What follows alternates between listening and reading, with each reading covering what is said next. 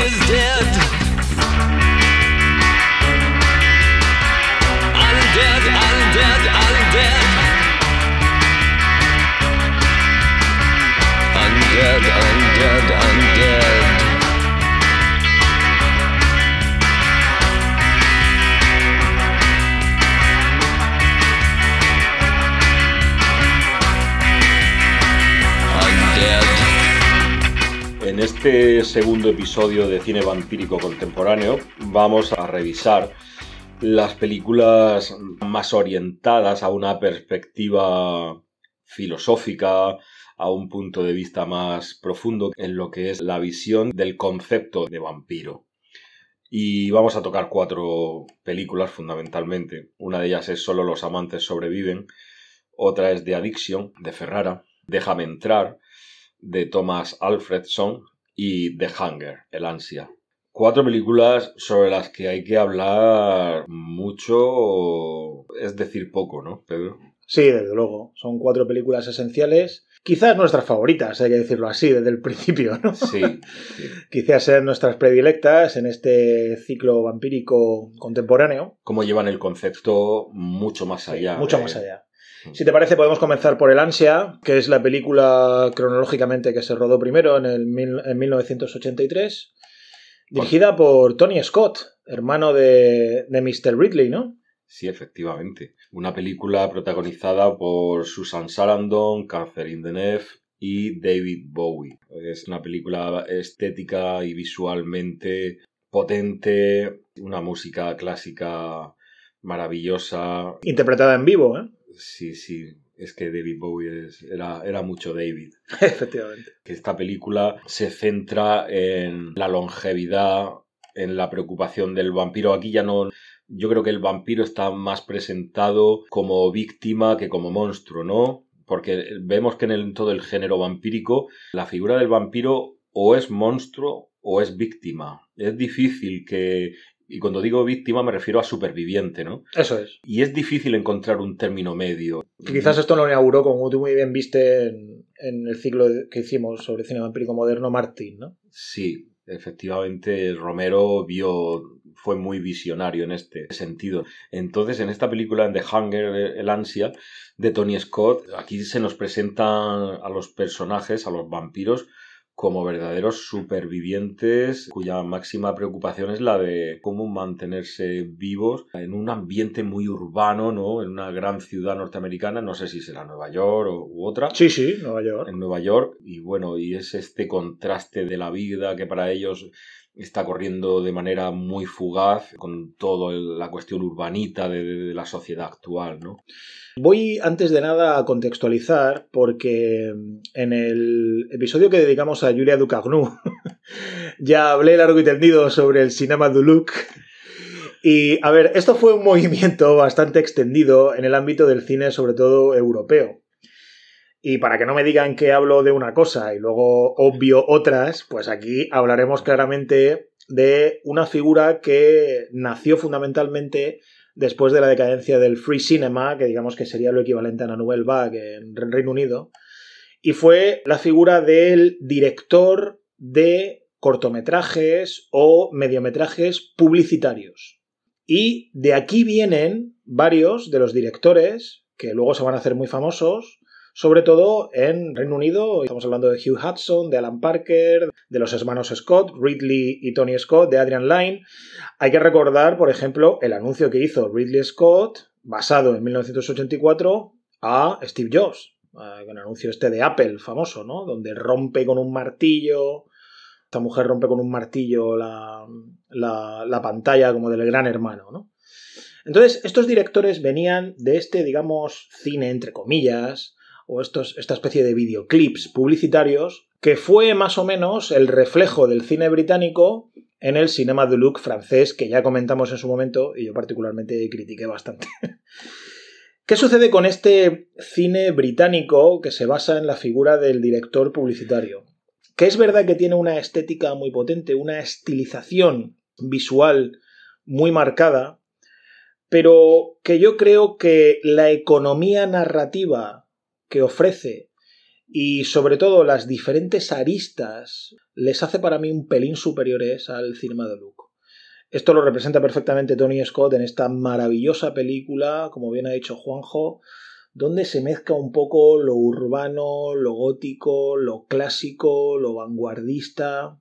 Sí, y además es curioso, ¿no? Porque nos presenta en esta historia donde sucede la acción es en este triángulo compuesto entre David Bowie, Catherine Deneuve y Susan Sarandon. Y como decía antes, la mayor preocupación de los vampiros, en este caso David Bowie y Catherine Deneuve, es la supervivencia en el entorno urbano y cómo el vampirismo agota sus vidas con una celeridad que por cierto creo que hay una enfermedad humana. Sí, sí, la progeria o síndrome de Hutchinson-Gilford. En esta cuestión está David Bowie que, que intenta por todos los medios ponerle remedio mediante Susan Sarandon, que es una científica que al final no lo consigue, pero básicamente lo que quiere reflejar la película es este aspecto ¿no? de, de supervivencia. Y bueno, ¿qué decir de estas escenas eróticas protagonizadas por Catherine Deneuve y Sara entre estas telas semitransparentes, vaporosas, que dejan gran parte de la escena a la imaginación del espectador, y todo ello acompañado de esta música maravillosa de piano. Esto es una característica fundamental de este cine, digamos, que viene de la dirección publicitaria inglesa o del Reino Unido, en el que la mayoría de estos directores lo que hacen muchas veces es diseccionar sus narrativas en piezas narrativas más pequeñas, que van como haciendo una especie de collage, donde en lugar de mostrar este punto tan videoclipero, efectista y visual que a lo mejor sí hace el cinema de look francés, ellos tratan de implicar un poquito más al espectador en esta solución del rompecabezas, en este hacer el puzzle. Y esto es lo que me parece interesante. Y precisamente estas secuencias eróticas juegan bastante con esto. Porque llega un momento en que el espectador pierde un poco la mirada y no sabes realmente quién está siendo vampirizado, ¿no? Porque hay momentos claramente que es Miriam Blaylock, Catherine Deneuve, la que vampiriza, lógicamente, porque es la vampira Susan Sarandon, a esta Sarah Rogers, pero hay otros momentos en el que ella misma, esta doctora, claramente muerde y, y succiona la sangre de Catherine Deneuve. Esto ya lo vimos, por ejemplo, en Lemora. Sí, pero esto es interesante aquí porque aquí Catherine Deneuve vampiriza a Susan Sarandon y Susan Sarandon después bebe de la sangre de Catherine Deneuve. Es decir, hay como una implicación, hay como una doble implicación, eh, lo que te he dicho precisamente antes, entre víctima y monstruo, ¿no? Entonces llega un momento en el que no sabemos lo que es, que luego se va a resolver de una manera un poco extraña al final, ¿no? que comentaremos luego, de esa manera ambigua, en la que el monstruo se vuelve víctima y la víctima se vuelve monstruo, de una manera un poco extraña, forzada, por lo que luego comentaremos. ¿no? Con este tipo de, de elipsis, de marcados juegos narrativos dentro de la propia historia, es con lo que juega Tony Scott, para mí de una manera muy brillante. Hay que recordar que fue la ópera prima de Tony Scott, ¿no? Eso es. Desde luego vaya un debut de película que a día de hoy para mí sigue manteniendo su frescura estética y su concepto, como todas las películas que tienen carga conceptual. Eso el es. tiempo no pasa por ellas de la misma manera que, que por otro tipo de películas, pues más ligeras de carga dramática o de carga conceptual, como pueden ser por todas estas road movies que hablábamos, ¿no? Sí, las que hablábamos en el episodio anterior. ¿no? Correcto. Sí, efectivamente. Y precisamente de lo que trata esta película es del tiempo. Y de algo tan profundamente actual como el posthumanismo y el transhumanismo. esta especie de búsqueda científica de la doctora Sarah Rogers en de su alargar, libro de alargar la, la vida. de tratar el envejecimiento como una enfermedad. El envejecimiento puede ser paliado, puede ser curado, podemos ser eternamente jóvenes. Bueno, es que se está también investigando muchísimo sobre esto, ¿no? Sí, hoy en día, por eso digo que es una película que toca una temática, digamos, filosófica, transhumanista, bastante actual. Y esto mismo lo veremos también en otras películas de ciencia ficción, si lo, si lo piensas bien, ¿no? Exactamente, sí.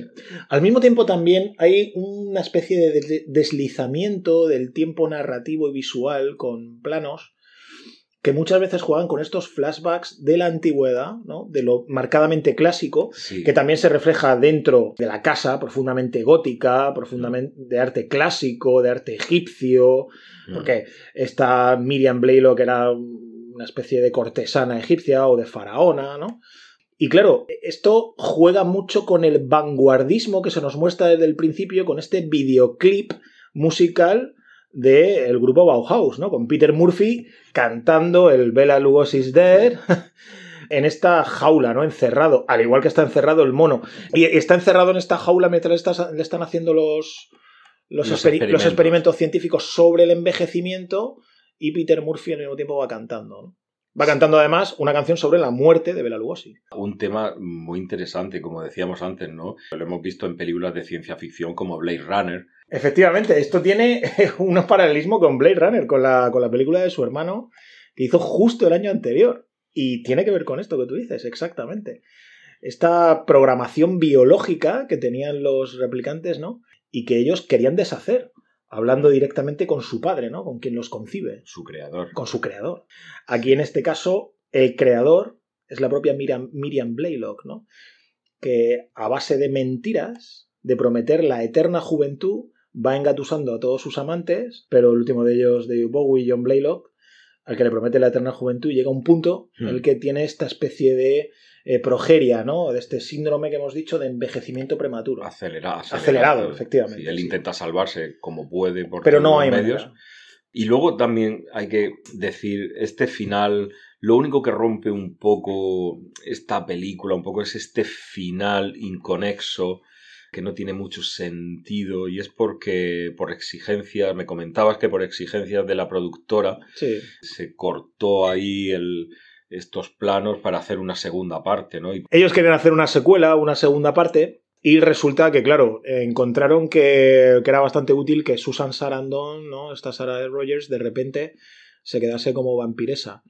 Una cosa que, como tú muy bien dices, pues... es un poco inconexa porque ella se, No tiene nada- suicida, claro, se claro. suicida con, se corta el cuello con el cuchillo de Catherine de, de Neff. Sí, sí, sí. Y sin embargo, la última escena es Susan Sarandon Ella de jefa vampira Claro. y Catherine Deneuve encerrada en, un, en uno de los ataúdes es. Esto es. tras unas rejas con un, con un candado. Sí, esto es una cosa que, que queda, queda bastante mal. De ¿eh? hecho, hay gente que, que yo he leído gente en comentarios de gente que dice no entiendo el final, claro. Es que No, es que el final narrativamente es, sí, es un delirio, realmente, porque no, no, no tiene ningún sentido, efectivamente.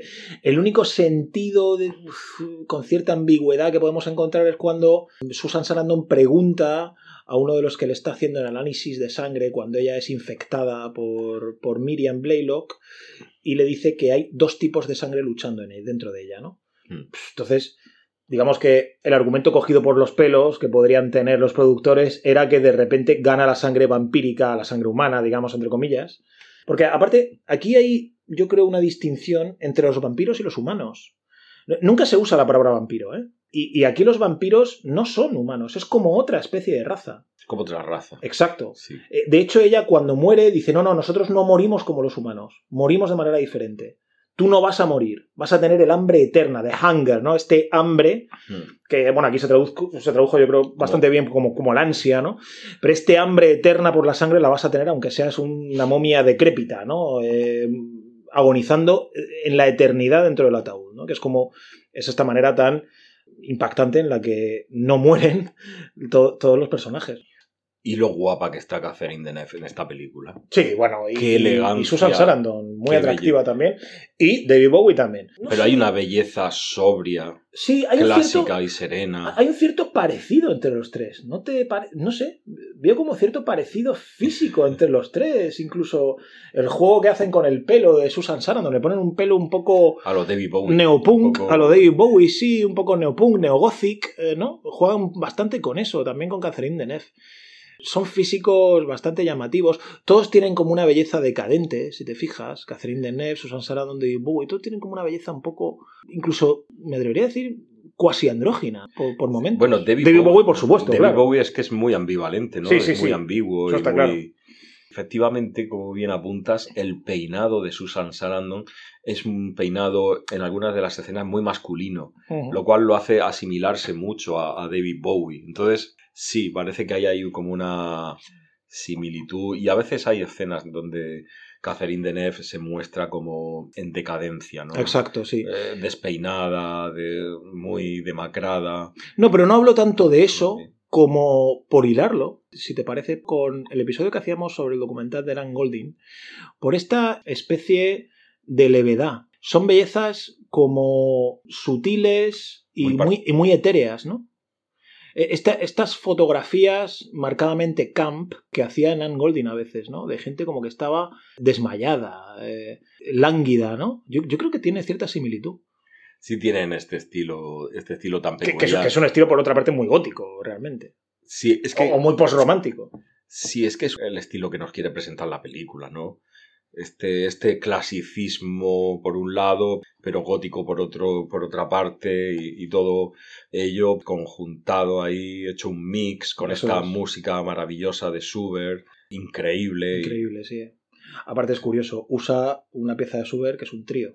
Sí, efectivamente. ¿no? y que se usará también en otras películas como Barry Lyndon. Sí, claro, claro, es un trío mítico de, de Schubert que se usa bastante, se ha usado bastante en el cine. ¿No te parece también que, siguiendo un poco en conexión con el documental de Laura Poitras sobre Nan Golding, tiene un poco que ver esta película con el SIDA también? En el aspecto de la contaminación de la sangre, ¿no? Y de la adicción Eso es, y, de la de la y de la enfermedad. De la infección de la enfermedad, eso es, sí. Por eso cuando eh, a veces decimos que si vampiros somos todos y la sociedad actual es un poco vampírica, pues es que estamos quizás un poco rodeados de estas enfermedades, adicciones, que las hay, y además legales, comple- completamente, y no podemos quitárnoslas de en medio, tenemos que convivir con ellas en la sociedad. Eso es. Eso es lo que me parece tremendamente sugerente de esta película, que tuvo muchos ataques en su momento, precisamente por venir de este tipo de cine, digamos, basado en la publicidad o en el videoclip publicitario, pero que para Muy, visu- muy visual. muy visual y muy estético, muy estilizado, pero que para mí va más allá, que no se queda en eso, porque aunque la es- estilización de esta peli sea marcadamente por romántica y tenga todo este tipo de todo lánguido, todo como eh, a cámara lenta. No, pero hay un trasfondo. pero el trasfondo es. Claro, y el trasfondo es lo horrible, ¿no? Es, es realmente Es la muerte. lo abyecto, lo desagradable, lo feo, la muerte, ¿no? Y con esto juega muy bien la película. Que no te hace como este cine, cinema de look que o jugaba con lo bello por jugar con lo bello, o te mostraba la, lo feo mostrándotelo simplemente tal cual, o por desagradar, ¿no? Como hace Julia Ducagnu. Sino que esta película es ambivalente en ese sentido. Va jugando con lo bello, pero el trasfondo, el pozo es de podredumbre, ¿no? Y date cuenta cómo esto lo potencia al máximo Tony Scott en la escena donde David Bowie, viendo que va a morir, ¿a quién sacrifica? A una niña que es, su alumna de las clases de música. Y como hemos dicho ya en el episodio de cine de boxeo, como el uso de los niños para potenciar el dramatismo en, en las escenas cinematográficas y aquí Tony Scott lo usa muy inteligentemente a esta niña pequeña preadolescente para los propósitos de David Bowie, que es seguir viviendo, ¿no? Exacto. Por cierto, esta niña Alice, que toca el violín con ellos, que está aprendiendo a tocar el violín con David Bowie, y que dice que su madre toma lexatines para poder dormir, relajarse y así no envejecer mucho. Ostras, es que vaya tela. Esto es curioso, ¿eh? Esto es curioso. Sí, sí. Pues una película, yo creo que nos fascina por lo profundo de- del concepto. Sí, una película que quizás el fallo, pues... Es el cierre. Efectivamente, el cierre, que es un cierre impuesto por la producción, un cierre que quizás de no haber sido su ópera prima y de haber tenido Tony Scott un poco más de peso en la industria del cine, podría haber acabado de una manera mejor, ¿no? Pero... Él hubiera hecho su propio Final Cut. Exacto, Hubiera exacto, tenido el derecho de... Que su hermano tuvo también multitud de problemas con Blade Runner porque le añadieron la voz en off, etcétera. Que de todo esto hablaremos cuando le dediquemos su episodio merecido a, a Blade Runner. Totalmente. Y bueno, cerrar esta dedicatoria al ansia con el epílogo del libro de 1981 escrito por Whitley Strieber, que fijaros cómo cambiaría el final, si el final hubiese podido hacerlo más acorde con el libro. Escribía así Strieber, Miriam siempre echaría de menos el valor y la nobleza de Sara, pero su nuevo compañero le ofrecería satisfacción, algo que dudaba que le hubiera aportado Sara. Como en el pasado, Miriam soñaría con su inmortalidad y se engañaría pensando que había encontrado un compañero eterno. En cambio, el tiempo pasaría y la naturaleza acabaría rompiendo en pedazos su sueño. Entonces tendría que buscar un nuevo compañero y otro más, y así sucesivamente hasta que a ella misma le llegara la hora. A pesar de que su soledad le tentaba a buscar un compañero, para el resto de la eternidad, había decidido no volver a transformar a nadie como Sara, ni ahora ni nunca.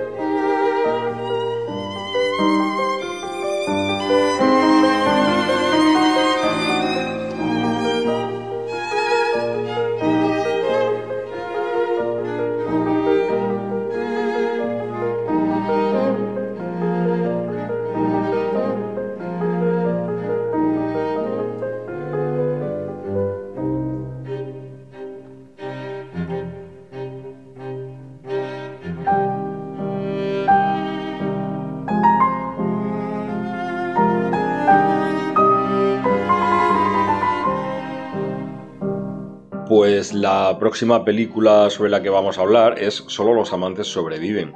Una película ya más tardía, ¿no? Del 2013. Una película también interesante. Puntos de vista que yo los veo ahí tangencialmente que tocan temas que también se ven en el ansia, ¿no? Como por ejemplo este gusto refinado por la música que tiene el protagonista de, de, lo, de Solo los amantes sobreviven, así como también la preocupación por el, el conseguir sangre para mantenerse vivos, porque es algo que, que en esta película pues es un tema también principal, ¿no? El, el conseguir este suministro de, de sangre. Solo los amantes sobreviven, me parece una película interesante, visualmente muy conseguida, con un lado oscuro también importante. ¿A ti qué te parece, Pedro? Sí, una película muy, muy, muy sugerente. Los protagonistas se llaman Adam Eve, ¿no? Adam, Adán y Eva. Esto es curioso.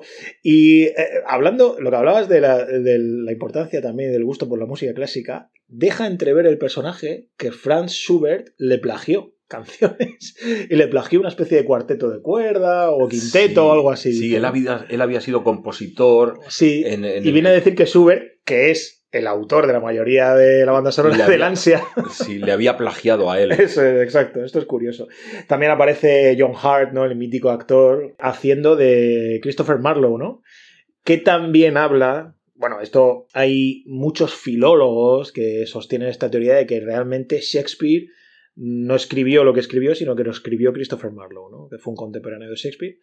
Y bueno, aquí se, se deja entrever como que Christopher Marlowe era un vampiro y por lo tanto tenía que vivir eternamente y no podía ser él el que escribiese todas las obras, sino que tenía que, que escribirlas que, que tener el nombre de otro, en este caso era de Shakespeare. Es, es una película muy interesante, es intelectualmente una película mm, un poco redicha, ¿no? Un poco relamida en el sentido intelectual, siempre jugando con Doctor Watson, Doctor Sí. Faust, Doctor Caligari. Doctor... O sea, cuando va este hombre a, a- cuando va Adam a buscar la sangre al laboratorio, Sí, que se la tiene preparada este hombre. Este, Doctor Watson. Este doctor Watson de- que, que se encarga de almacenarla y- Sí. y, de depurar y entonces centrifugar. le llama, él tiene una etiqueta que es Doctor. Faust, otra vez le llama Doctor Caligari y otra vez le llama. Doctor Strangelove, haciendo referencia a la famosa película de Kubrick, ¿no? Efectivamente, sí. Es una película con guiños, hecha con mucho gusto. Sí, sí. Y- Es una película deliciosa de Jim Jarmusch, Sí. muy intelectual, muy típica de, Muy de, del- muy de- de Jarmusch. Muy con, el, muy, muy con su sello, Eso, Jarmusch. Sí, sí, sí. sí. Es como Polanski, tienen su sello, tienen, tienen ahí un algo que las identifica, ¿no?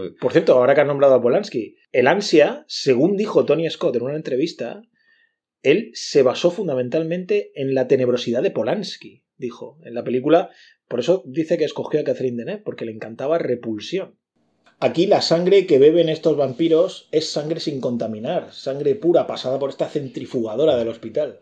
Sí, es curioso como en esta película este factor es importante, ¿no? Que la sangre sea lo más pura posible y de nuevo aparece aquí la figura del colaborador necesario, ¿no? Con esta persona que trabaja dentro del, del hospital. Es curioso este dato de, de la sangre y cómo, pues bueno, viene a decirnos un poco que la sangre está, puede estar contaminada, los no vampiros están contaminados por el ambiente que les rodea, ¿no? Sí, y cómo contaminan a su vez el medio ambiente, ¿no? Porque esta ciudad de Detroit que se muestra en la película es una ciudad completamente deprimida. Además, él vive como en las afueras, en una casa completamente derruida. Y cuando van a tirar el cadáver que la hermana asesina, eh, lo tiran como una especie de pozo lleno de. de- En una casa abandonada, ¿no? Sí, una fosa. tóxica, una fosa tóxica, ¿no? Algo así. Sí, sí, efectivamente. Hay que ver cómo estas películas ya más modernas de género vampiro introducen a la ciudad como un elemento importante dentro de la vida de los vampiros, ¿no? El vampiro se vuelve, se vuelve urbanita. Exacto. Esto ya lo hizo, acuérdate, George Romero, ahí está, ahí está, esto lo inauguró. Es que Romero. Y bueno, y también eh, tengo que decirte que has mencionado el tema este de la hermana. Eh, En ese punto que, que la película introduce a la hermana, decae el nivel de la película. Sí, ¿eh? sí, me parece que ya empieza a formar parte de ese tipo de telenovela vampírica, ¿no? Con la hermana que viene rebelde, que no quiere saber nada de la familia, pero que viene a buscar sangre fresca. Bah, no sé, no, no, no me interesa nada ese personaje, la verdad. Aunque, bueno, está de alguna manera justificado dentro de la narrativa porque ella asesina a este que le... A que otro, le- a otro colaborador. Sí, al colaborador humano, que ellos llaman zombies, ¿eh? Porque esto es curioso. Ellos a los humanos les llaman zombies. Sí, hay que ver, ves esto que mencionas, esto lo vimos con Mario Gómez en Soy leyenda, esta nueva, digamos, perspectiva que no son los vampiros los, los extraños en el planeta, sino los no vampirizados, ¿no? Los- las personas pues normales y corrientes. Y aquí hay un, hay un giro de, de concepto. Eh, La sociedad está zombificada Eso es. los únicos que son conscientes de la, de la realidad y de, de la vida son los vampiros, ¿no? Sí, porque ah, es esta aristocracia un poco snob, hay que decirlo que se muestra en la película, así un poco snob, que ha visto como la decadencia humana a lo largo de los siglos. Entonces son conscientes de todos estos cambios. Son, muchas espe- veces- son espectadores. Claro, ¿no? y ellos muchas veces dicen eso, ¿no? Como pasó ya en el 20, como pasó en los años 40, están haciendo lo mismo una y otra vez, ¿no? Como siempre cometemos los mismos errores, ¿no? Y bueno, la figura de la hermana, que como hemos dicho no es muy interesante, pero que sirve, digamos, como justificación narrativa para que luego ellos tengan que huir de Detroit e irse a Tánger. Sí, luego en el momento que desaparece el papel este de, de la hermana, parece que la película vuelve a tomar un poco el pulso y si no fuera por este trozo de, de- de cinta y tal, la verdad es que es una película bastante interesante, esta, Sí. esta película de Jim Es una Jarmusch. película con muchos guiños intelectuales, con muchos nombres de escritores, de filósofos, de músicos. Es, es muy gracioso como ella, eh, Eva, interpretada maravillosamente por Tilda Swinton, cuando da los nombres de tarjetas de crédito para pillar los vuelos, son el de Daisy Buchanan, que es la protagonista del Gran Gatsby, eh, Stephen Dedalus, que es el protagonista, uno de los protagonistas del Ulises y el retrato de un artista adolescente de Joyce, ¿no? El que le da a él. Entonces es, es curioso cómo todos estos guiños, digamos, intelectuales y de, y de, y de alta cultura los tiene Yarmus. ¿Y qué te parece el final? El final que es, es interesante porque al final tienen que vampirizar obligatoriamente porque no tienen sangre descontaminada, ¿no? A, a esta pareja de, de chicos marroquíes que están besándose en la plaza de manera muy romántica. Sí, bueno, al final es que necesariamente la supervivencia es lo primordial. Eso es, estamos ante otra vez esta figura que tú muy bien remarcas, ¿no? De el vampiro como superviviente. Efectivamente. Otra película interesante a tener en cuenta, Solo los amantes sobreviven. Vamos con nuestra siguiente película, en este caso una película europea, moderna, del año 2008, película sueca y dirigida por Thomas Alfredson. Estamos hablando de Déjame entrar, una película mm, muy, muy oscura, como la mayor parte o como buena parte del cine escandinavo. Sí, de hecho yo creo que esta película juega con esta especie de, de cultura negra, ¿no? Que se ha instalado en el sentido de, de film noir o de novela negra, que se ha instalado en el mundo escandinavo, ¿no? Con todos estos escritores de novela policíaca, de novela de tintes negros, que yo creo que ha funcionado muy bien allí, bueno, y en el resto de Europa, son bestsellers la mayoría, ¿no? Sí, de hecho también hay varias, hay varias series, por, Sí. por ejemplo, de, de Bron, El Puente, Sí. efectivamente. A mí, a mí me parece muy interesante cómo aquí Alfredson juega con esto, ¿no? Con este cine negro escandinavo y al mismo tiempo el mito vampírico. Y- Trasladado en este caso a dos niños, claro. Claro, y es lo que creo que especialmente también hace esta película muy oscura, ¿no? El contraste de la juventud de, de los personajes, que son niños, con los eh, asesinatos tan horribles que suceden. Las figuras aquí de los niños, que son realmente un trasunto de amantes, ¿no? Eli, la vampira, y Oscar, este niño marginado en el colegio que sufre de bullying. Es curioso cómo Eli mm, se tiene que valer de su propio Renfield, que para mí hay escenas en las que no queda claro si es su padre o a lo mejor era su amante durante un momento, ¿no? Eh, es una relación Sí. un poco extraña, ella, la- ella le acaricia la cara, mirándolo de una manera un poco rara. Es una cuestión sugerente también la que plantea aquí Alfredson. Bueno, pues es una relación entre estos dos niños que juegan a ser un poco amantes y es lo que la hace una película verdaderamente inquietante. También tiene un punto, creo, de desmitificación de esta idealización que se tiene de la educación o el sistema educativo escandinavo, ¿no?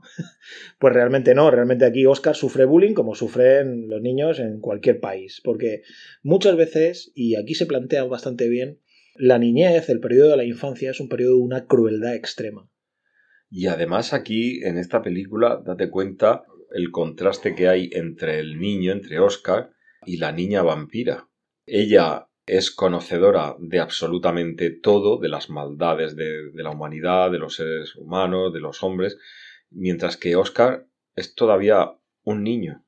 O sea, sí, pero es- pero es curioso porque en la primera escena en, en la cual se conocen, Oscar está practicando con el cuchillo para defenderse. Para matar al, al, al abusón, ¿no? Al matón, a este que le está haciendo maltrato psicológico en el colegio. Claro, eh, Entonces, son, tienen- dos, son dos supervivientes. Eso es, tienen un encuentro. Me resulta interesante que tengan el, el primer encuentro en este gesto de maldad de Oscar. No, pero yo De, maldad, obviamente superviviente, pero, pero yo lo pero veo quiere más- matar al niño. pero- Aparte, Oscar lo dice varias veces. Dice, sí, es que quiero matarlo. Pero fíjate, yo lo entiendo como una defensa. Sí, sí, es una defensa, Él pero, no, qui- él no quiere atacar al niño. Él quiere defenderse del niño. pero, pero atacándolo. Quiero decir, sí, sí, obviamente, Sí, pero... no es una resistencia pasiva. No, de exacto, acuerdo. exacto, exacto, exacto. Sí. O sea, él tiene resistencia pasiva todo el rato hasta que conoce a Eli y Eli le dice, Cuando le da con el "Contest- palo. contéstale el doble de fuerte que Cuando él le da dé". con el palo en la- Claro, en y, la le, y le oreja. deja la oreja medio, sí. Si le rompe el tímpano. Sí, le- sí. Entonces, me resulta curioso cómo se conocen por primera vez cuando Oscar está manipulando este cuchillo. En un gesto claramente de violencia. Obviamente una violencia Sí, defensiva ante el ataque que sufre de este, pero una violencia en definitiva, ¿no? sí. Y esto es llevado así durante toda la cinta. y es, tre- es tremenda, ¿eh? Esa tensión, esa oscuridad, el detalle con el que se realizan los asesinatos, que hay una cantidad de detalle importante que lo hacen más crueles, ¿no? Más impactantes. Y, Sí, si te das cuenta, los asesinatos se van mostrando al principio como un poco asépticos, cuando el supuesto padre de Eli Sí. mata a la gente degollándola. Y la Y- cuelga de un árbol Exacto, eso es. para recoger la sangre en un recipiente. Exacto. Y luego ya Eli, cuando el padre fallece, Fallece- es Bueno, curioso, fallece. ¿eh? Es fallece, le, da su- le ofrece su sangre a su hija, ¿no? Sí, pero viendo que él ya no sirve para el propósito. Eso es, se ha envejecido, él no sirve, no tiene esas fuerzas, ¿no? Y, y Entonces además le se le ofrece ve. su sangre Sí, sí. Y se y, le. y ya los asesinatos a partir de ahí son asesinatos puramente animalescos. De ella. Ella se lanza al cuello como si fuera un lobo, Como una limaña. como una alimaña. Sí. Sí. Es muy. Es una cinta muy bien construida, muy coherente en su desarrollo, con un planteamiento muy. iba a decir, muy triste. Sí. Muy. Porque, porque habla. Son dos niños sobreviviendo cada uno a su manera. Sí, porque ¿no? es curioso cómo los planos en los que. las escenas en las que Oscar sale con el padre, aparentemente son escenas de felicidad. Pero es de una mm, felicidad artificial. Porque el padre realmente no le hace mucho caso. Ni es un, ni es un tipo que se preocupe excesivamente Sí, por no, el niño. eh, Es como que Oscar tiene su mundo aparte. Sí. Y esto lo refleja No, pero- muy bien la película. Sí, pero que, digamos, las tensiones se generan en el edificio, que lógicamente vive también la vampira, con la madre. Pero cuando va con el padre, es, la primera escena que se nos muestra con el padre, Oscar y el padre, es como un periodo pseudo vacacional. Y tú dices, ah, pues mira, parece que con su padre sí que tiene una buena relación, una relación, digamos, emocionalmente estable. Pero luego, la siguiente escena que aparece con el padre, aparece un amigo a emborracharse, y con el padre, y el padre pasa olímpicamente del niño. Entonces te das cuenta cómo esa relación que tiene Oscar con padre y madre son relaciones realmente artificiosas, ¿no? O de, de- de no mucha empatía emocional. Y esto nos lleva a las sociedades escandinavas, que son sociedades, insisto, muy idealizadas, muy mitificadas por esta nueva izquierda progresista que piensa que, que se puede criar a los niños en Montessoris, en Finlandia, en Suecia, en Noruega. Son países bastante racistas y luego son países que la, la convivencia social es una convivencia bastante solitaria. Son países con alto índice de suicidio. Yo aquí quiero recomendar un documental fantástico del director italiano Eric Gandini que se llama La teoría sueca del amor. Un documental de 2015 donde yo creo que de manera muy precisa se muestra estas sociedades escandinavas que son sociedades que tienen su parte muy, muy, muy compleja. Sí, de, de hecho hay empresas o grandes empresas en las que se practica y se obliga a los empleados a tomar café en el hall entre ellos para que se conozcan, porque ni siquiera dentro de la empresa tienen el interés en conocerse los unos a los otros.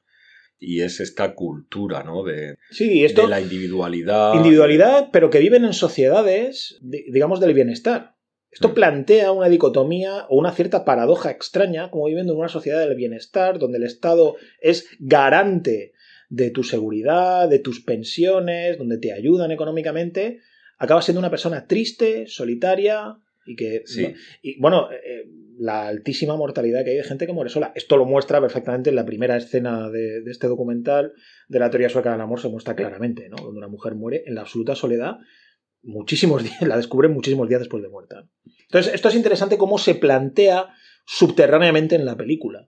Este tipo de sociedad que no es, insistimos, una sociedad perfecta, como muchas veces se trata de ver a 4.000 kilómetros de distancia. Como también la película juega con esta soledad, insistimos, de la sociedad escandinava y de los individuos que en ella viven, con esta especie de incomunicación o de barrera física que hay entre ellos.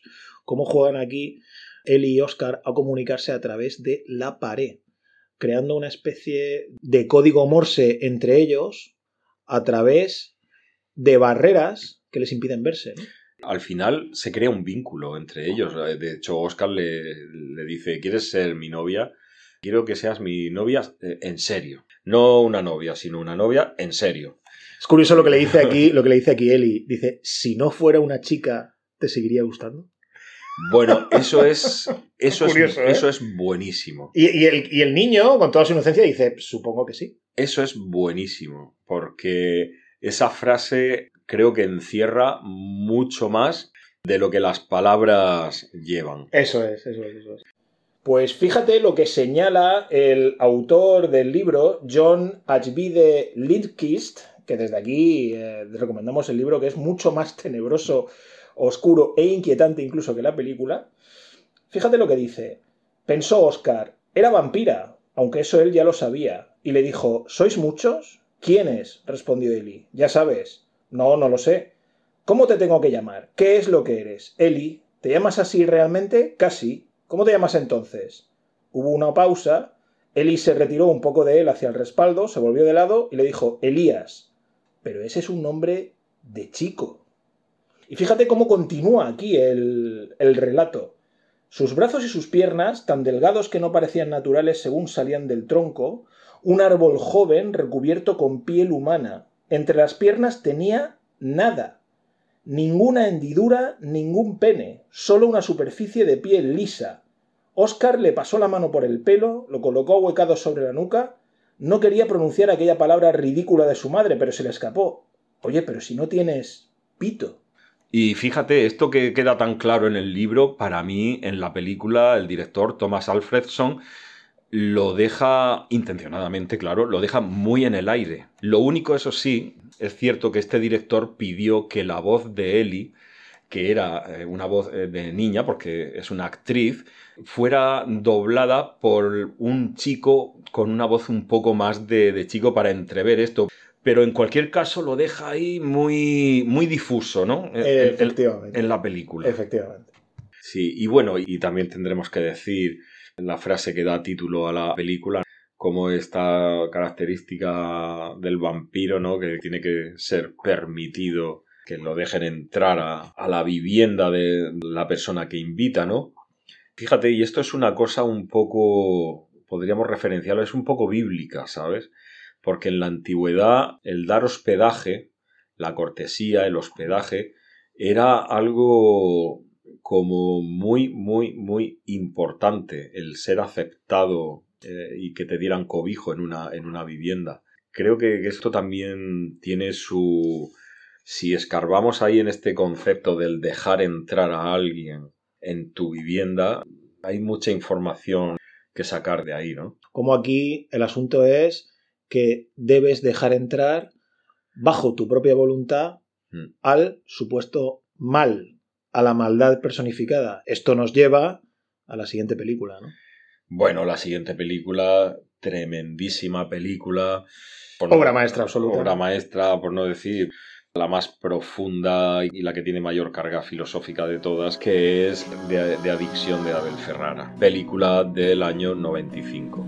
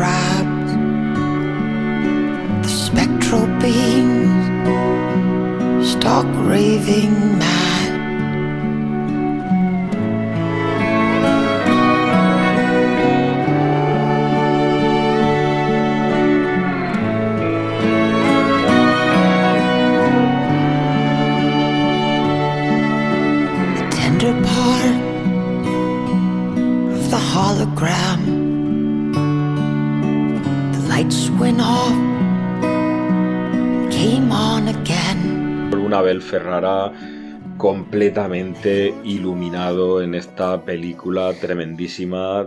Otra película urbanita donde vamos a ver a la protagonista principal de la cinta, esta estudiante de filosofía que presenta su tesis y, y cómo es vampirizada, descubriendo el nuevo, el nuevo mundo va- vampírico. Y aquí Ferrara va a dejar su sello, como en toda su, su filmografía, ese sello personal suyo tan característico del cristianismo, de la fe, de la existencia del ser humano, de todas estas cuestiones existenciales que Abel Ferrara nos, nos presenta en sus personajes y en, las tramas de sus películas. Y el vampirismo, una vez más, es el tema perfecto para plasmar todas estas cuestiones. Sí, una verdadera obra de arte. Mi película favorita de vampiros de toda la historia, probablemente. Una verdadera maravilla. Yo aquí quería poner de relieve la figura no solo de Abel Ferrara, que por supuesto, como tú has glosado muy bien, sino también de su guionista Nicolás St. John. Yo creo que hacían un tándem perfecto al estilo de Scorsese y Schrader. Además, muy, muy, muy parecidos. Uno italoamericano, otro profundamente calvinista, protestante. Entonces, yo creo que casaban perfectos, ¿no? En, esta, en estos retratos, como tú bien has dicho, existencialistas, cristianos, sobre el silencio de Dios, bermanianos, dreyerianos, etc. Las adicciones, Las la- adicciones, es, es tremendo. las debilidades humanas. ¿no? Sí, y como la obra de Ferrara, yo creo que siempre trata de hacer una investigación un poco documental, muchas veces, a través de la imagen. Por eso él rueda casi siempre estas calles de Nueva York, muy al estilo de John Cassavetes, por cierto, de manera cuasi documental. Si te das cuenta, estas últimas películas que estamos hablando, como más filosóficas, más profundas, más conceptuales, se desenvuelven en ambientes de grandes ciudades metropolitanas. Sí, ¿eh? por cierto, esto es, este es el anverso completamente antagónica del ansia. Probablemente nuestras dos películas favoritas de este Sí. episodio, pero son completamente diferentes. Esta ya es el submundo sin nada absolutamente eh, aristocrático, nada, nada. Aquí es el absoluto mundo underground. Es una película que nos plantea el drama de la existencia humana. Lo expresa en la escena donde Christopher Walken suelta este discurso di- diciendo tú no eres nada, yo soy, soy el dios de este mundo, de esta cultura a- la que tú acabas de entrar y tú vas a ser mi poco menos que mi esclavo. Es decir, estás subyugada completamente a mi poder. Como dice en un momento determinado Christopher Walken, este demonio vampírico, Sí, este príncipe de las este tinieblas. ¿no? príncipe vampírico de las tinieblas, como en algún momento le dice, oye, ¿has leído El almuerzo desnudo? de William Burroughs, ¿no? Se lo comenta en un momento. Y, y él llega a decir, dice, tienes que acostumbrarte y disciplinarte en la eternidad que vas a pasar de dolor y de hambre, ¿no? Y de sed de sangre. Sí, sí, porque Yo no- me he disciplinado y dice él, yo soy casi humano. Sí, Y empieza a nombrar sí. y dice, cago, duermo, trato de hacer dieta. Sí, sí, exacto. Y no se lo presenta como algo bonito y maravilloso, como que vivir durante la eternidad es algo que se pueda disfrutar, sino más bien todo lo contrario, como que es, eh, fíjate, es una penitencia, es como Exacto, es una exacto. penitencia eterna. eterna. O sea, la eternidad es como... Bueno, es, es es una, una cosa- penitencia. Es casi una autoautología lo que voy a decir, pero la eternidad para Christopher Walken es como una especie de vida, de vida permanente, ¿no? De vida sin Sí. gracia vivida, ¿no? Porque además le dice eso, le dice, acostúmbrate a la eternidad. La eternidad es enorme y te tienes que acostumbrar a vivir en ella, ¿no? Sí. es- es tremendo ese, ese, ese discurso, ¿no? Y como le dice también que le dice algo así como mi adicción está controlada por mi voluntad, le dice Christopher Walken, aunque mi voluntad se formó a partir de mi adicción. Esto ya es brutal, ¿no? Esto es un concepto filosófico absolutamente tremendo, ¿no?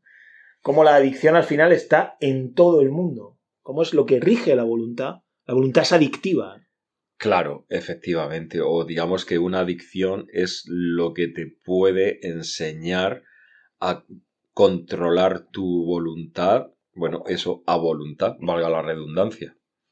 Es domesticar un impulso que en principio es incontrolable. Y esto es muy interesante, porque hoy en día hay muchas adicciones. La película lo que sostiene es que la vida es adicción, básicamente. Desde el momento que nacemos somos, somos adictos, ¿no? Que esto es lo, esto es lo verdaderamente potente de la, de la película. ¿Qué, qué, qué te parece este uso de imágenes eh, atroces, ¿no? Horrendas, de la maldad humana, este Estas imágenes de holocausto. de holocausto, del holocausto nazi, estas imágenes de la masacre de Milay en Vietnam. Es tremendo, ¿eh? cuadran perfectamente con la impronta del sello de Ferrara en sus películas. La realidad humana, como el ser humano es capaz de hacer las peores atrocidades, Sí. sin ser un vampiro. Eso es. Esto me, me llevó otra vez. De a- nuevo aquí, el vampiro es un superviviente, Esto es. Esto es, claro, claro. no es un monstruo. Me llevó otra vez esto al documental de Laura Poitras, ¿no? Sobre Nan Golding.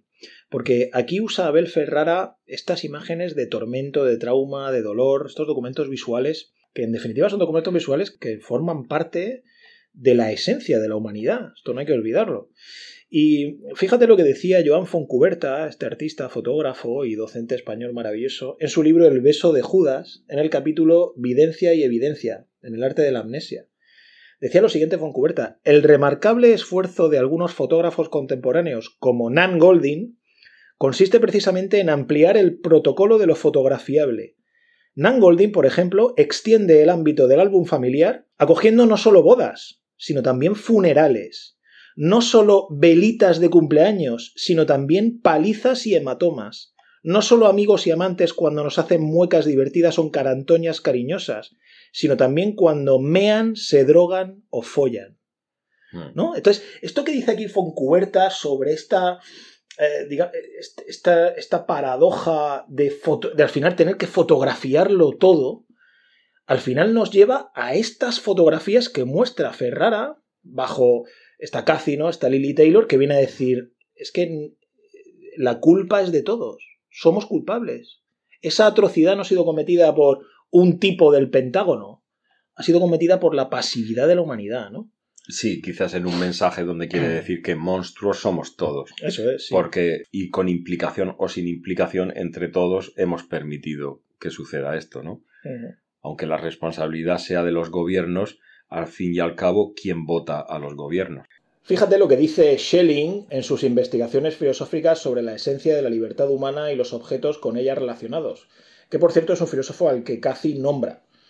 Dice lo siguiente, la mera reflexión de que el hombre, la más perfecta de todas las criaturas visibles, sea la única con capacidad de maldad, indica que el fundamento del mal no puede encontrarse de ningún modo en la deficiencia o la privación. El demonio no era, según la concepción cristiana, la criatura más limitada, sino más bien la más ilimitada. El mal se encuentra a menudo unido a una excelencia de fuerzas singulares que no suelen acompañar al bien. Por lo tanto, el fundamento del mal reside en lo supremamente positivo que contiene la naturaleza humana en su voluntad originaria.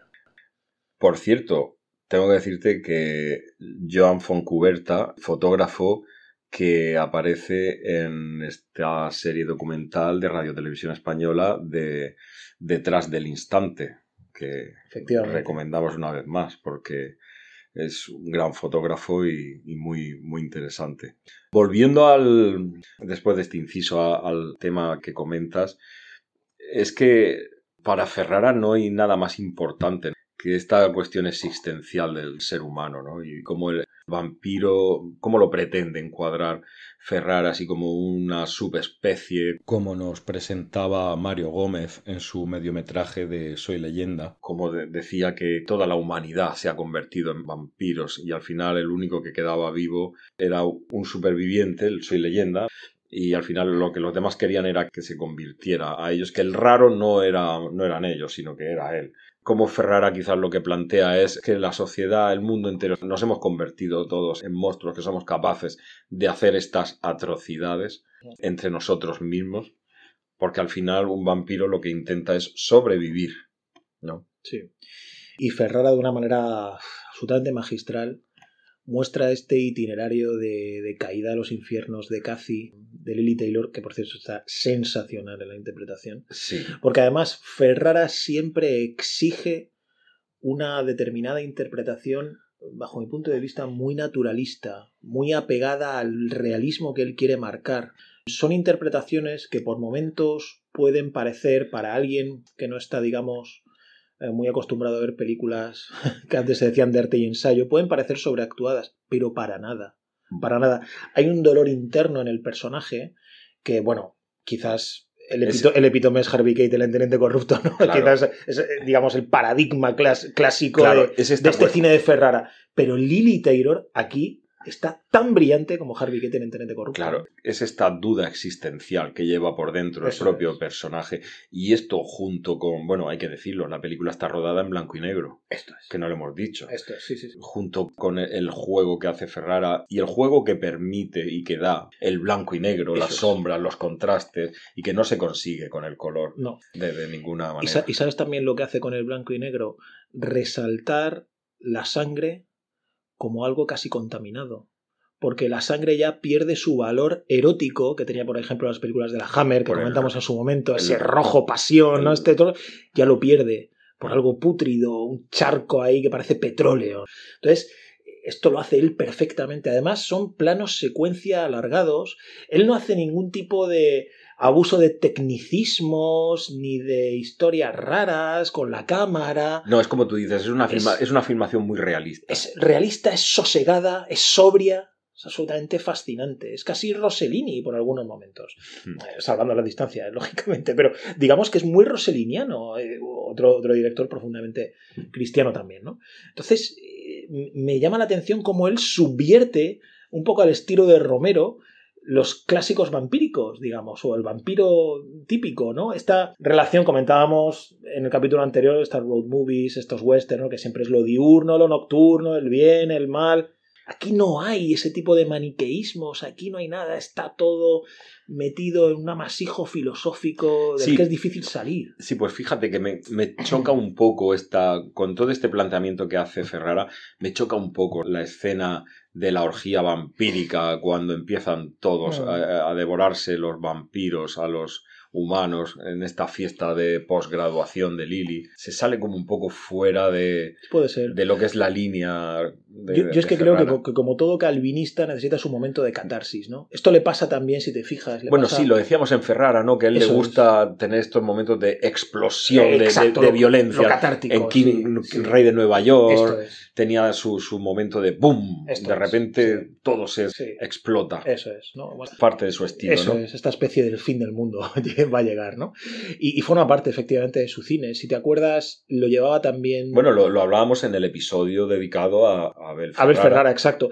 Y si te acuerdas, lo llevaba muy bien también a la pantalla Paul Schrader con Scorsese en Taxi Driver, ¿no? Como de repente esta catarsis hace que Robert De Niro, que Travis, empiece Sí. a cargarse a todo bicho viviente. Y fíjate lo que dice Cathy cuando está preparando su tesis, ¿no? O cuando está presentando su tesis ante el tribunal. La filosofía es propaganda. Se intenta influir al objeto, cambiar su visión de las cosas. Pero la verdadera cuestión es si el impacto del filósofo sobre otros egos es trascendente. Si eliminamos el verbo, eliminamos el significado. El predicado decide el significado del sustantivo. Las palabras, las ideas, las acciones del filósofo no se pueden separar de, su valor, de sus valores. Lo importante aquí es cómo impactar en otros egos. Por eso precisamente esta escena de orgía vampírica que hace con los catedráticos, los profesores y sus compañeros de facultad es, como ella mismo dice, para demostrarles lo que ha aprendido. Es decir, ellos la han vuelto adicta a la verdad. Y la verdad te vuelve loco. El conocimiento mata. Fíjate aquí lo que dice Nietzsche en Ecce Homo, en el capítulo ¿Por qué soy yo tan inteligente? El cuarto texto. Dice, no conozco lectura más desgarradora que Shakespeare. ¿Cómo se puede comprender a Hamlet? No es la duda, sino la certeza, lo que le vuelve loco al protagonista. Y para sentir así es necesario ser profundo, ser abismo, ser filósofo. Todos nosotros tenemos pánico de la verdad. Yo creo que esto tiene que ver con Ferrara, efectivamente, pero también un poco con Nicolás San John, insisto. Es este guionista suyo, que también es el guionista del Rey de Nueva York, y que yo creo que él tiene esa pulsión catártica al final de, de sus pelis. En, en cualquier caso, a mí me parece que efectivamente es un poco disruptiva, pero en el fondo queda bien. Es el estilo de, es el estilo Ferrara. Sí, sí, sí, sí. Y bueno, nos muestra aquí a una vampira. Para ella la sangre es una droga. De hecho, se inyecta la sangre del vagabundo. Cuando coge la sangre del vagabundo, la saca y ella misma se la inyecta. Es una clara metáfora de un chute, ¿no? Digamos. Sí, no ha llegado al nivel de este príncipe de las tinieblas, Christopher Walken. de Christopher Walken, que es capaz de controlar las dosis de la alimentación. Ella es un despojo, Sí, es una, es una drogadicta, ¿no? De, Sí. de la sangre. sí. Como también los espejos, lo que hace ella es taparlos voluntariamente. Es decir, no ya que no se vea reflejada, sino que no quiere verse reflejada. Y esto me lleva a un extracto de la novela de William Burroughs que lo nombra Christopher Walken en la película El almuerzo desnudo, pero yo voy a hablar aquí del capítulo 3 de Yonki, eh, novela de 1953, que dice William Burroughs, de repente el adicto se mira en el espejo y no se conoce. Los cambios son difíciles de especificar y no aparecen en el espejo. Es decir, el adicto adquiere una especie de ceguera a medida que progresa en su hábito adictivo. Y esto se muestra perfectamente en la figura de Lily Taylor. No se quiere ver, no quiere tener una imagen especular de ella misma. Esto es súper, súper interesante. Esto es una maravilla filosófica, ¿no? Tremenda. Como ella también a todas sus víctimas, dime que te quieres salvar, dime que te deje en paz, dímelo de verdad, ¿no? Siempre les hace hincapié en eso, ¿no? Como que se revelen este concepto también nietzscheyano, ¿no? De, Es como el dar permiso. Eh, Sí, exacto, eso es. Eh, Pero aquí el, el déjame entrar, El digamos déjame por entrar. irarlo, aquí el déjame entrar es un dime que te deje. Y si te das cuenta, están perfectamente rodadas las escenas de vampirización, ¿no? Porque nunca los otros actores o actrices nunca dan muestras de querer realmente irse. El mejor ejemplo de estas escenas es cuando vampiriza a la estudiante de antropología y le dice, ¿por qué no me dijiste que me fuera diciéndolo de verdad? Y le contesta la chica, ¿me voy a poner enferma? Y Cathy responde, no más de lo que ya estabas. Es decir, en esta peli yo creo que el vampirismo no es una enfermedad, sino que es la conciencia de estar enfermo. Eres capaz, siendo vampiro, de ver la enfermedad que te rodea, de hacerte cargo de esa enfermedad, de hacerte un poco cargo de tu adicción. Y dice lo siguiente, termina diciéndole Cathy a, a esta chica, mi indiferencia no es el problema, el problema es tu sorpresa. Esto es, es, es esta, esta historia de que la adicción está dentro de nosotros, ¿no? de que nos sentimos atraídos hacia la adicción. Esto que decía Christopher Walken antes, ¿no? de que la, adicción está controlada por mi voluntad, aunque mi voluntad se formó a partir de mi adicción. Ella no va, no va generando un ejército o no va creando un ejército de vampiros sedientos de sangre porque sí, o porque quieren, o porque han sido contaminados, sino que de alguna manera, voluntariamente, aunque no quieran, forman parte de ello. ¿no? Esto es una cosa tremenda bajo mi punto de vista. Pero es que es lo que hace interesantísimo este género vampírico. Cómo hemos visto la evolución desde lo más, desde los conceptos, o el concepto más primitivo de vampiro como monstruo, como bicho, a, a estas últimas películas donde hay una profunda reflexión sobre la existencia, las debilidades y bueno, y estos directores tan maravillosos que, que han sabido plasmarlo de, de esta manera, ¿no? En, en la Sí, pantalla. y en esta película está clara la culpa colectiva. Como ella, como varias veces, la Cathy, la protagonista, dice que la culpa nunca desaparece, que es una culpa eterna, que la culpa de la humanidad es siempre eterna. Por esto, estas imágenes del pasado que siempre vuelven, del holocausto, de cualquier cosa, de la que todos al final somos partícipes, porque todos formamos parte de esta historia criminal de la humanidad, ¿no? Y fíjate lo que dice en un momento determinado Cathy, que dice, ¿qué tengo en la cara que no quiero mirar? La culpa. Los ojos.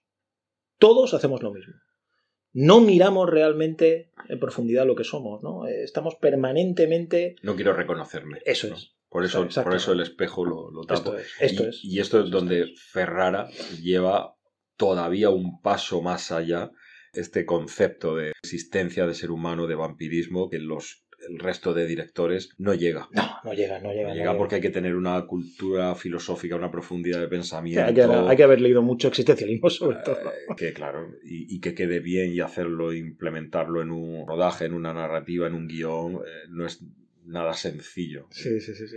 De hecho, ella dice varias veces, el asunto aquí no es cogito ergo sum, ¿no? El pienso luego existo de Descartes, sino que es dedita ergo sum, soy adicto, luego existo, o peco ergo sum, peco, luego existo.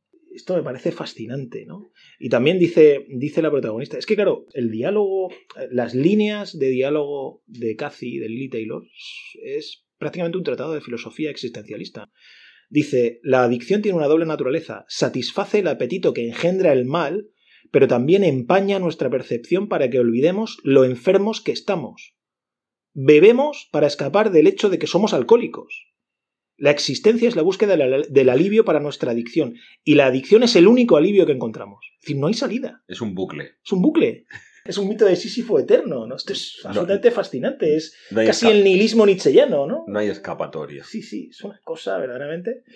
Bueno, ¿qué te parece el final? Eh, muere, no muere, resucita. eh.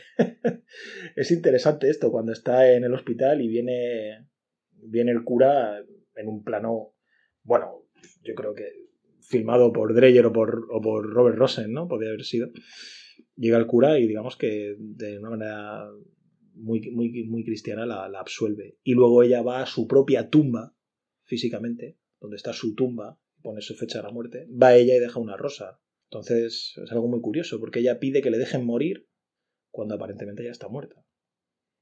Bueno, puede ser un juego de reencarnación, Sí. de... Aquí lo curioso es que me apunté que, que la cita que pone en su lápida es Yo soy la, la- la resurrección y la vida, que es Juan 11, 25. Pero yo- he buscado en la Biblia, tengo en casa. Bueno, yo busqué la canción de Lemora. Claro, claro, sí, sí, bueno, cada uno con su película. Cada loco con los Claro, exacto. Yo busqué la Biblia que tengo en casa. Y entonces, Juan 11, 25 26, dice Jesús: Yo soy la resurrección y la vida. El que cree en mí, aunque esté muerto, vivirá. Y todo aquel que vive y cree en mí, no morirá eternamente. Entonces, esto me llevó ya a la empanada mental absoluta de decir: Oye, Jesucristo ha sido siempre una figura sobreinterpretada que si el primer hippie de la historia, que si el primer comunista de la historia, que si el primer anarquista de la historia, que es incluso para muchos el primer emprendedor ¿no? de la historia, que crea su empresa con 12 seguidores y tal. Pero también pudo ser el primer vampiro, ¿no? Bueno, vamos a... No sé, no sé. Esto es una cosa que la película deja ahí como, ¿no? Siguiendo estas pistas un poco extrañas, ¿no? A lo mejor no bebía vino. Era otra cosa. Bueno, claro, es que, bueno, es que el vino en la, en la liturgia Es la, católica sangre, y cristiana- es la sangre de Cristo. Esto es. Esto es, claro. Es, es la sangre de Cristo. Claro, claro, esto Entonces, es. Este es el asunto, ¿no? Este es el asunto. Bueno, Entonces, ¿el vampiro es el malvado? ¿El vampiro es el. ¿O el vampiro somos todos? ¿O qué pasa aquí? ¿no? Este es, este es el- la explosión de cabeza ahí está. Por eso cuando analizamos eh, estas tema- obras el tema vampírico. con sangre de Cristo aquí con nosotros. Nosotros también estamos. Que es un no acabar sí, tema. sí, sí, sí. Y luego al final, ¿no? Cuando dice la autorrevelación es la aniquilación del ser. O sea, es algo Por eso decimos que, que va más allá de Heidegger y tal, ¿no? Y, y luego, fíjate lo que le dice a Anabel Sciorra, actriz fantástica y fabulosa, donde las haya. El papel que tiene aquí es fabuloso, pero el que tiene en el funeral es brutal. Anabel Sciorra debe ser homenajeada siempre. Dice lo siguiente, cuando, cuando va al hospital, que le dice, no, no te va a ser tan fácil recuperarte. Y le comenta, ojo, no somos malos porque hagamos el mal, sino que hacemos el mal porque somos malos. Bueno, son, son reflexiones y la verdad que todas ellas muy interesantes. Son espectaculares. Terminamos ya este episodio de hoy con otra reflexión más de Soren Kierkegaard. Mucha gente aquí lo recordará por la parodia de Familia y Cansado, que va, que va, que va, yo leo a Kierkegaard. Y bueno, en su libro La enfermedad mortal, Kierkegaard, en el capítulo tercero del libro primero, esto es La desesperación es la enfermedad mortal, dice lo siguiente. El desesperado es un enfermo de muerte.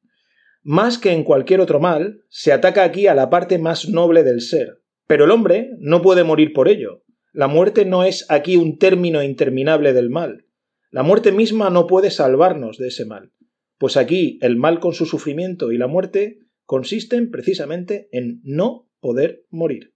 Pues con esta última reflexión vamos a terminar el capítulo de hoy dedicado al cine vampírico contemporáneo en su vertiente más filosófica. The world is a vampire.